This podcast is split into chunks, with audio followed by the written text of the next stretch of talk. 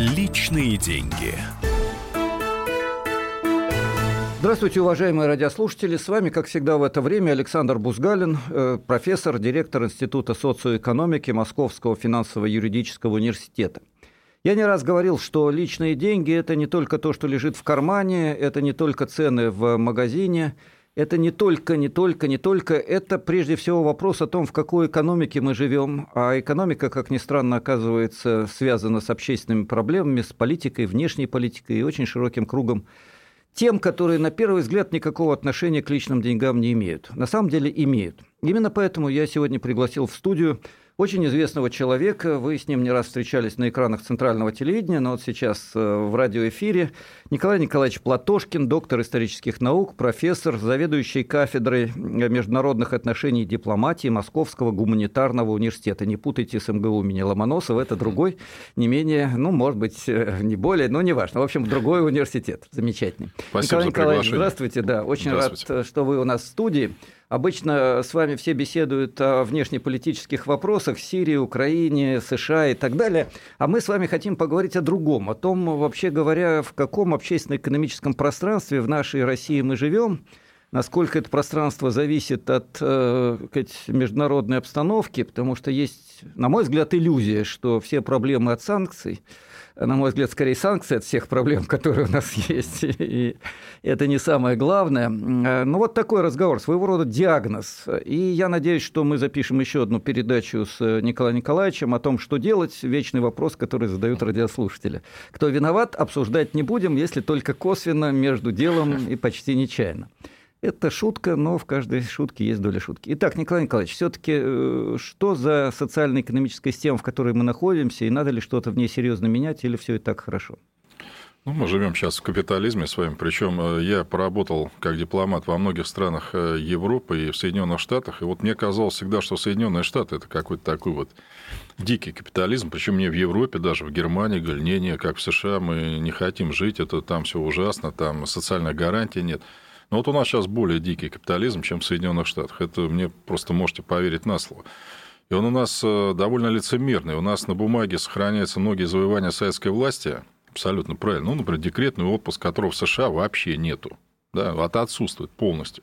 Причем я хочу сказать, что декретный, он от имени декрета Ленина, да, что вот сейчас не вспоминают. Ну, кстати, да, никто про это даже не слышал, наверное. Декретный, да. да. А что декрет? Декрет Ленина о том, что отпуск по уходу за детьми, да, будущим матерям и матерям уже действующим. Так вот, у нас все это на бумаге вроде бы есть, да, на самом деле все это выхолачивается, а последний год, 18 стал ярким примером того, как у нас стали выхолачиваться эти вещи уже реально. Но я имею в виду ну, совершенно, на мой взгляд, ничем не обоснованное, неоправданное повышение пенсионного возраста, абсолютно не просчитанное, вредное не только для людей, ну, что понятно, здесь не надо рассуждать, но и для экономики. Крайне вредное, потому что приведет к росту дикому безработицы, причем среди именно молодого населения в основном. Да, мы... я объясню этот парадокс немножко. Mm-hmm. Мы о нем говорили в эфире с Олегом Николаевичем Смолиным на нашей радиостанции. Дело в том, что конкуренция на рынке труда возрастает, и люди предпенсионного возраста оказываются, как ни странно, более сговорчивыми. Очень часто они боятся остаться вообще на бабах накануне старости, да. болезни и всего остального. Николай Николаевич, я еще на минуту вас тоже перебью, просто напомнить некоторые цифры нашим радиослушателям. В Соединенных Штатах при всей дикости и либеральности их капитализма есть прогрессивный подоходный налог. У них бедные получают порядка 600 долларов и ничего не платят в качестве налога. А богатые платят даже при Трампе 35%, если я не ошибаюсь. 35%. Да, а при Обаме платили 39%. В России все платят 13%, причем те, кто побогаче, реально даже их не платят. Да, вообще не платят, да. да. Но это так, в качестве иллюстрации. Итак, капитализм, причем достаточно дикий. Я позволю себе еще одну формулировку, может быть, провокационную. Мне кажется, в нашей системе есть еще и немало элементов феодализма, такого, знаете, ручного управления, когда царь-батюшка или боярин, все речь губернатор, там, министр, может кому угодно что угодно приказать и и как? Вот считаете, такое есть или все-таки скорее капитализм дикий?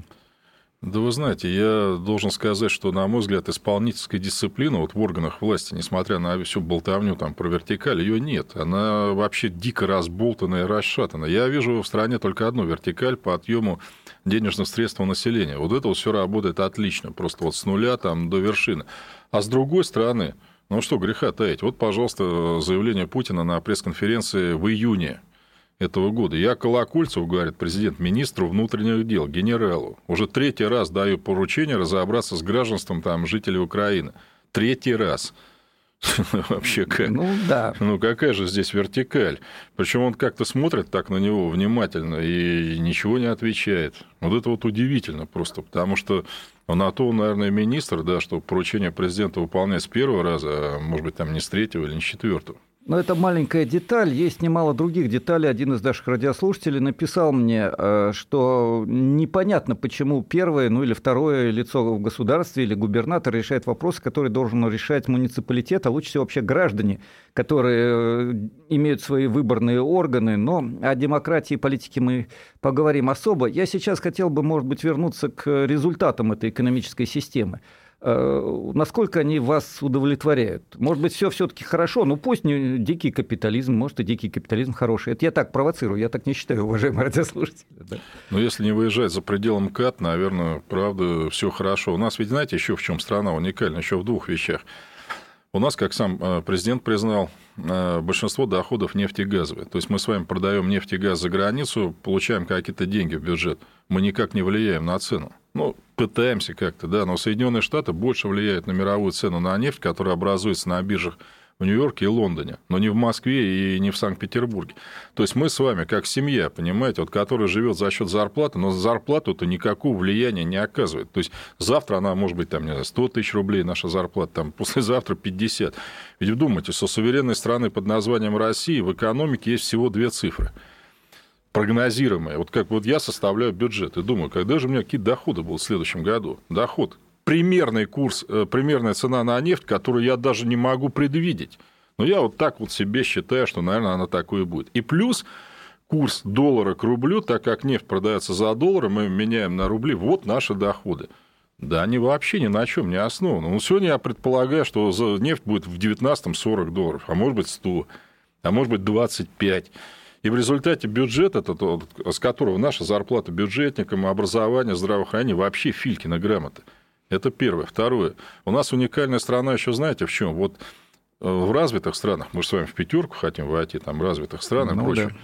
У них бедные это люди, с которыми что-то произошло. Это безработные, это, я не знаю, матери-одиночки, ну, инвалиды. Вот мы единственная страна в мире большая, где бедное – это работающее население. Это люди, работающие 8 часов, которые ходят на работу. Это бедные люди, которые вот именно не могут понять, а ну, ну я работаю, почему я не могу обеспечить свою семью, что мне делать?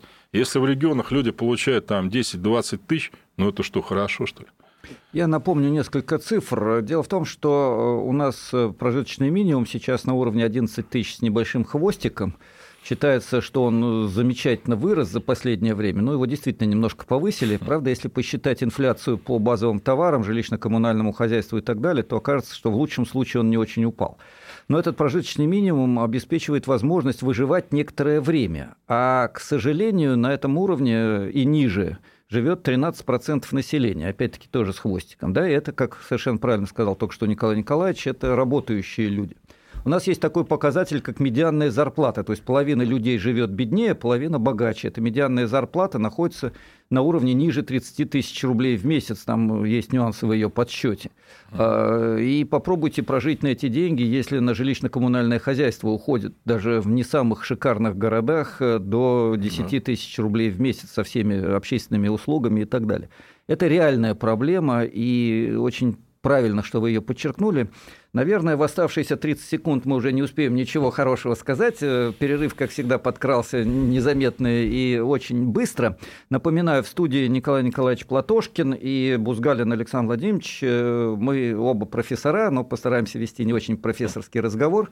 Следующие две части нашего эфира будут посвящены продолжению разговора о диагнозе, о том, какая социально-экономическая система сложилась в нашей стране и почему ее надо менять а в каком направлении, я думаю, мы с вами поговорим в следующей передаче.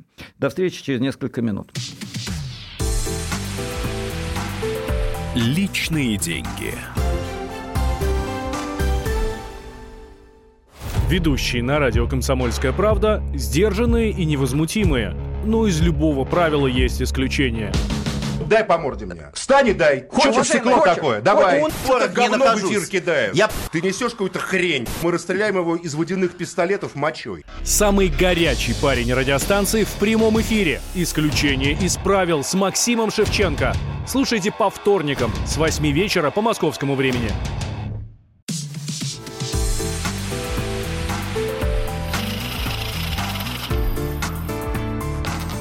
Личные деньги.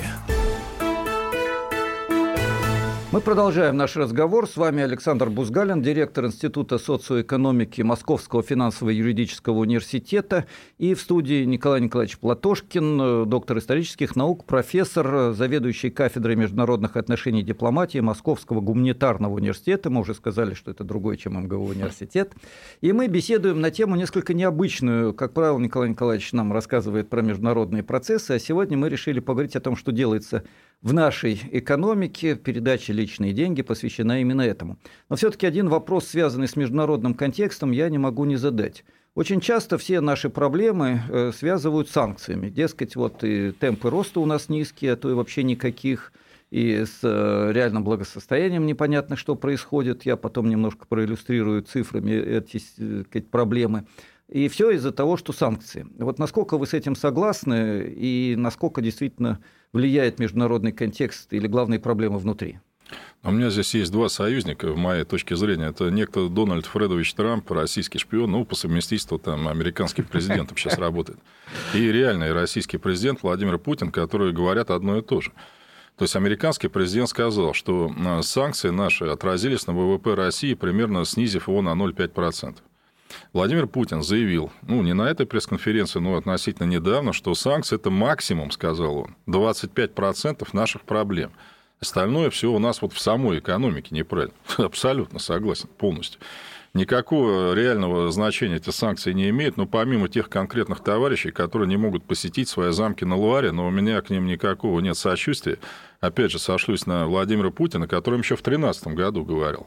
Помните, когда деньги на Кипре у них изымали, что, ребят, вы смотрите, замучитесь пыль потом по судам глотать. Но они решили все-таки держать бабки там, но вот в результате без них остались. Никакого влияния на Россию реального санкции не имеют, потому что их э, на самом деле по сравнению с тем, что было в советское время, их вообще нет. Вот, Со- Николай Николаевич, да, я как раз хочу, чтобы радиослушатели обратили внимание на ситуацию, которая была, когда был Советский Союз, и Россия была частью этого большого пространства. Тогда санкций было по меньшей мере больше, да, я так мягко пытаюсь выразиться. Давайте вы немножко расскажете об этом, я думаю, это будет полезно напомнить. Вот до 92 года, до распада Советского Союза на Западе, все время, я говорю, постоянно, не в зависимости от нашей внешней политики, а всегда существовала такая организация, как с скромным названием Координационный комитет, ну или в скобочках КАКУМ.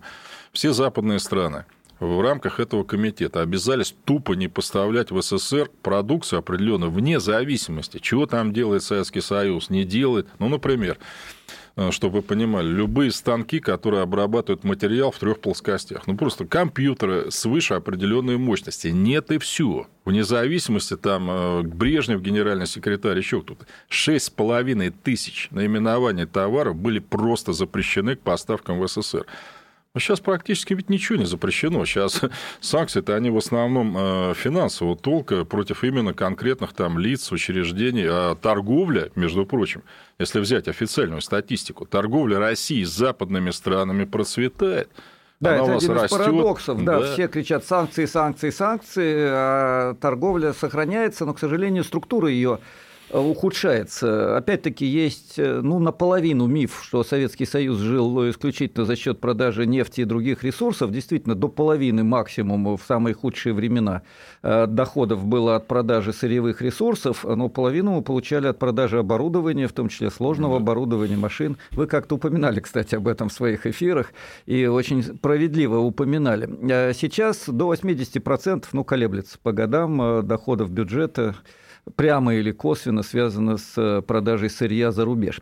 Давайте вернемся к еще одной, наверное, международной важной проблеме. Это то, о чем мы сказали в первой части мельком. Зависимость э, доходов российского бюджета, да и в целом экономики и жизни каждого из нас в конечном итоге от такого параметра, как цена на нефть и валютный курс. Здесь существует целый ряд предложений, к которым мы обязательно вернемся в следующей передаче. Э, ну, в частности, э, вопрос о фиксации валютного курса. Это возможные меры или это иллюзия, которую нам предлагают?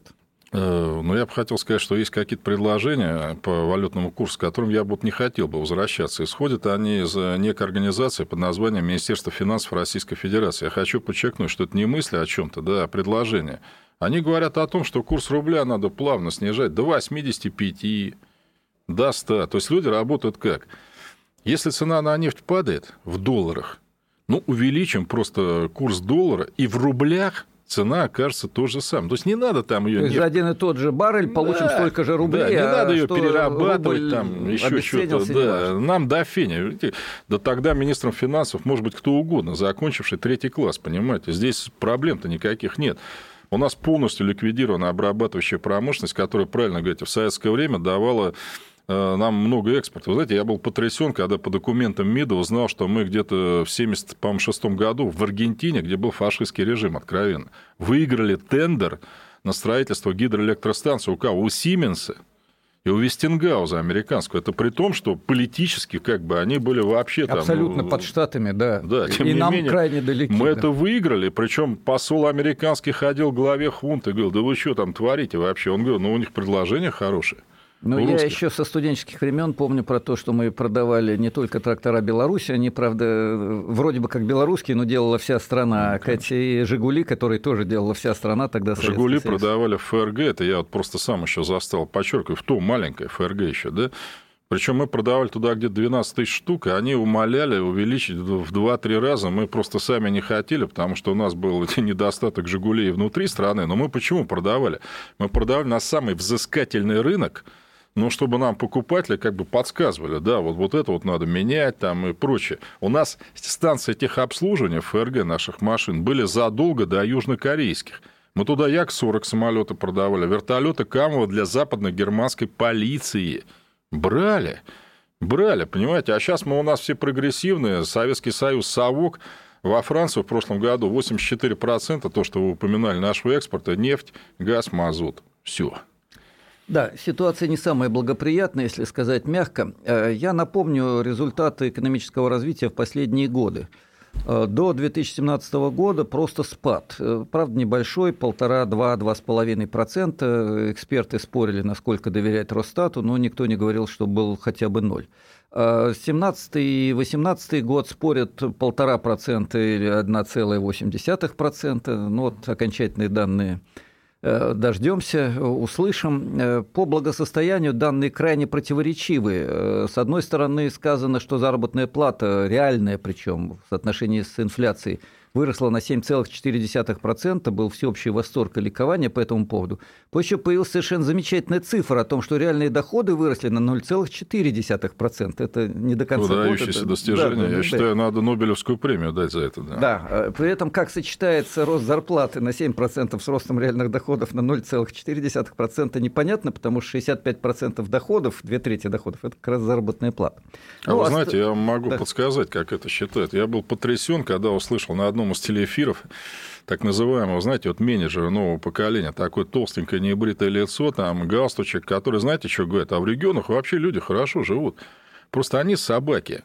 Э, большую часть доходов с леса имеют. Вот они грибы, ягоды собирают, на дороге продают, сволочи, еще налогом это не облагают. Ну, представляете, вот кто у нас сейчас определяет экономическую политику? Вы знаете, я вспоминаю другого великого эксперта наших либеральных экономистов, который советовал увольняемых с работы машиностроителям э, идти в лес, э, собирать грибы и продавать их на мировом рынке. Вот. Да, вот э, много таких. Да, и налоги еще с этого платить обязательно. Да. Они же обманывают всех, понимаете, негодяи.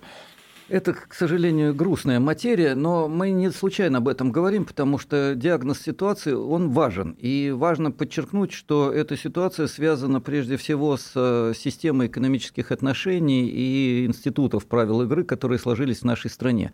Очень часто говорят, давайте посадим профессиональных чиновников и все проблемы решим. Я думаю, вот ваша скептическая улыбка здесь ответ, но все-таки за оставшуюся минуту. Как вы думаете, дело в качестве управленцев или в чем-то другом? Ну, я кратко отвечу, минута осталась. Да, вы, друзья, как не садитесь, все, музыканты не годитесь, это первое. Второе, от перемены мест слагаемых сумма не меняется. Спасибо. Напоминаю, в студии Николай Николаевич Платошкин и я, Александр Владимирович Бузгалин, два профессора, которые беседуют о диагнозе сложившейся в России экономической и социальной ситуации. А, у нас с вами Сегодня необычный эфир, и мы вместо разговоров э, с профессором Платошкиным говорим на темы внутриэкономические, но в рамках вот этого разговора мы пришли к выводу, что не санкции прежде всего, а реальные экономические курсы, реальная система экономических отношений и институтов правил игры, сложившихся в стране, не случайно, к сожалению, сложившихся, есть причина того, где мы находимся, в стагнации с огромным социальным неравенством, с глубокими противоречиями. О причинах этого, о том, кому принадлежит власть, какие отношения привели к этому, мы поговорим в следующей заключительной части нашего сегодняшнего эфира. Э, оставайтесь с нами. Я думаю, самое интересное у нас впереди, буквально через несколько минут после того, как закончится ну, неизбежное в условиях как бы рыночной, как бы экономики, рекламы и все остальное. До встречи в эфире через несколько минут. Личные деньги.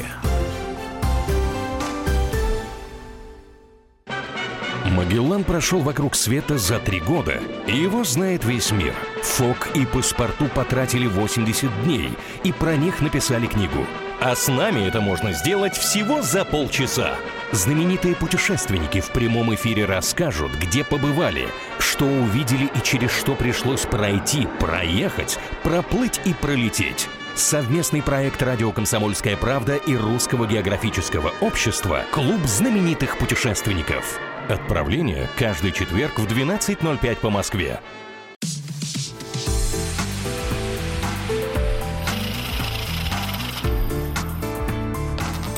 Личные деньги.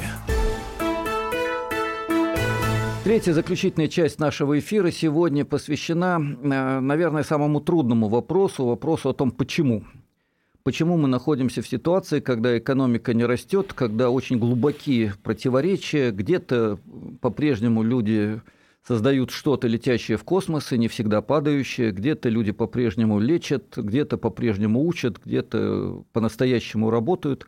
Но в целом огромные перекосы, огромные противоречия, нулевые, по сути дела, темпы то ли роста, то ли спада, э, уровень социальной дифференциации выше, чем в Соединенных Штатах Америки, не говоря уже о Европе – ну и в целом тяжелое ощущение э, от экономической ситуации у большинства людей, особенно живущих в регионах. Почему так? Мы продолжаем разговор с Николаем Николаевичем Платошкиным, доктором исторических наук, профессором, заведующим кафедрой международных отношений и дипломатии Московского гуманитарного университета. И я, Александр Владимирович Бузгалин, директор Института социоэкономики Московского финансово-юридического университета. Попытаемся поставить такой серьезный диагноз – Э, я радиослушателям как-то задавал вопрос в прямом эфире, даже под голосование, кому принадлежит власть в России. Вариант ответа номер один – народу, как написано в Конституции. Вариант ответа номер два – номенклатуре новой, объединяющей высшую бюрократию и сказать, э, наиболее богатую часть населения, олигархов или магнатов. Ну, результаты голосования легко предугадать. Вот, Николай Николаевич, как вы думаете, кому принадлежит власть и почему сложилась такая система? Но видите, капитализм, он э, скотский и ужасный везде, потому что в основе этого общества это алчность. То есть человек человеку волк. Мне вот на вас... Слушайте, вот я на секунду перебью. Кстати, очень часто говорят, вот вы противники капитализма, в том числе мне адресуют, э, все из-за жадности. Вы завидуете тем, кто умелый, кто талантливый, поэтому богатый. Вот вы жадные, поэтому вы хотите социализм. Мне кажется, вы предлагаете что-то прямо противоположное, и я с вами абсолютно солидарен. Давайте попробуем это объяснить. Почему? Ну, а смотрите, вот э, вы говорите, там мы э, завидуем и прочее. Ну, вот из последнего, да, что называется, обыски в сети красные и белые. Оказывается, они там вообще просто ужасные гады и люди и прочее. Но даже в интернете люди пишут, что так как у них более дешевый продукт, ну, наверное, кто-то заказал. Вот рыночная экономика. Понимаете, в Америке все то же самое, абсолютно. Но так как там все-таки больше реальной демократии, есть какой-то контроль общества над жизнью государства в виде массовых акций. Американец в среднем состоит в трех организациях, в трех. Причем это он взносы платит, да, общественных организаций. Его никто не заставляет. Но они мне так всегда говорили, там, если вы не будете инвестировать в политику в свободное время, будете инвестировать в свободные бабки. Потому что политика будет заниматься вами уже без вашего там на то согласия. Поэтому там крупный бизнес по неволе как бы прижимают. Это еще Рузвельт им вот собирал людей и говорил, у вас вот один вариант, либо русский, вот у вас вообще все отберут, если будете хамить, или надо делиться, да. Вот, ну да, плохо и то, и другое, но что лучше? Поэтому, вот видите, поэтому там и налог 35%. Вы думаете, сразу... На богатых подоходный налог да, в Америке 35%. 35%. Бедные, это... вы сказали, они не то, что не только не платят, им доплачивают. Им доплачивают вот до минимальной зарплаты, если нет. Но вы думаете, бизнесу охота там 35% платить? Да нет, конечно. Но при Рейгане, который вот считался у нас там диким антикоммунистом, ну таким и был, Рейган временно, когда он пришел, в Америке был дикий спад 81 год, он ввел, знаете, какой налог на богатых? 86%. Я Слушайте, не оговорился. я думаю, никто не поверит, но я готов э, повторить. Да, действительно, очень высокий налог, и он в этом смысле повторил Рузвельта, который в начале да. 30-х годов также ввел под 90% налог на богатейшую часть американского общества и создал большой общественный сектор и поддержал сильные профсоюзы. Просто маленькая справка. Ну, то есть, почему там это возможно, а у нас нет? Потому что у нас люди, к сожалению, пассивны. Они, как американцы, не состоят в организациях, не участвуют в выборах по принципу «э, да все равно. Мне просто довелось быть наблюдателем на американских президентских выборах 2004 года. Я когда там работал, да у меня просто дверь не закрывалась, понимаете? Вот в преддверии выборов ходили какие-то агитаторы, все время что-то рассказывали, причем не за деньги, как вот у нас, да, а видно, что они вот разбираются в этом, да, они говорят, вот голосуйте за нашего кандидата, потому что то, все, пятое, десятое, с ними можно было поговорить, поспорить. У нас же, вы сами понимаете, людям проплачивают деньги, они разносят какие-то листовки, им как бы пофигу, да, что в этих листовках написано. Вот вся разница. Нет, у нас есть способ агитации, когда пенсионерам приносят э, старую крупу, а в ну школу ну, да. приезжает соответствующий товарищ и объясняет, что если дети, то есть родители детей, обучающихся в школе, неправильно проголосуют, то в школе не сделают ремонт. Вот что-нибудь в таком духе. Да, да? Да. Я, извините, с такой грустной улыбкой об этом говорю. Мы обещали не уходить в политику, но, видимо, так не получается. Есть старый анекдот, я напомню радиослушателям. Мальчик сидит э, и конючит. Папа, кушать хочется, злой отец, отстань от меня со своей политикой. Mm. Вот, видимо, такая ситуация неизбежна. Давайте мы последние 5-6 э, минут нашей передачи сегодняшней посвятим все-таки вопросу о том, что альтернатива есть, и э, об этой альтернативе мы подробнее поговорим э, в следующей передаче. Может быть, какие-то основные пункты обозначить, и, может быть, два слова, кроме того, что надо ходить на выборы. Николай Николаевич. Надо ходить на выборы обязательно, звать туда друзей. Потом, когда вот люди говорят, да, там чего, это все равно, надо участвовать наблюдателями. Я хочу подчеркнуть, по нашему законодательству это бесплатно. Вы можете быть наблюдателем любого кандидата. Да, надо потратить время, но и все. Но потом не нойте, граждане, если вы сидите дома на пятой точке, что выборы там не с теми результатами, ну идите и контролируйте дальше. Законные митинги, предположим, да, абсолютно согласованные, все, которые везде проходят, почему в них не участвовать? Они дают абсолютно свою пользу, я в этом нисколько не сомневаюсь. Другого пути нету. Марсиане не прилетят, ничего не сделают. Американцы вам тоже ни в чем не помогут. У них есть свои дела. И они, кстати, активно вмешиваются в свою политическую жизнь. Вот кто мог предположить, что изберут Трампа, который шел там вот вообще вопреки всем? Ну, избрали ведь. И я хочу подчеркнуть, они не ныли, как вы, да, что выборы не надо. Вот у них с 1 января налог подоходный снижен, и каждый американец минимум 200 баксов лишних в кармане в месяц имеет. Это вот потому, что они пришли на участок и проголосовали, и сделали все, чтобы эти результаты у них никто не украл. Другого пути нет, человечество не придумал. Я, на самом деле, небольшой поклонник Трампа. Думаю, вы тоже не самый большой любитель этого президента. Э, но дело не только в этом. Э, я, правда, думаю, что если бы Трамп э, повысил с 39 обамовских до 80% налог до богатых, польза было бы и у американцев больше. Но это особый разговор, равно как и о том, насколько Сандерс смог выиграть сказать, праймерис, или как это у них называется, да, в борьбе за выход в финал президентской гонки у гораздо менее симпатичных демократов. Я пытаюсь мягкие, корректные для радио слова находить. Но давайте вернемся к нашим реалиям. А, действительно, я обещаю, что мы озвучим какие-то предложения в области экономико-политических реформ в нашей стране в следующий раз. Но сейчас подчеркнем важность э, активной да. социальной политической позиции каждого.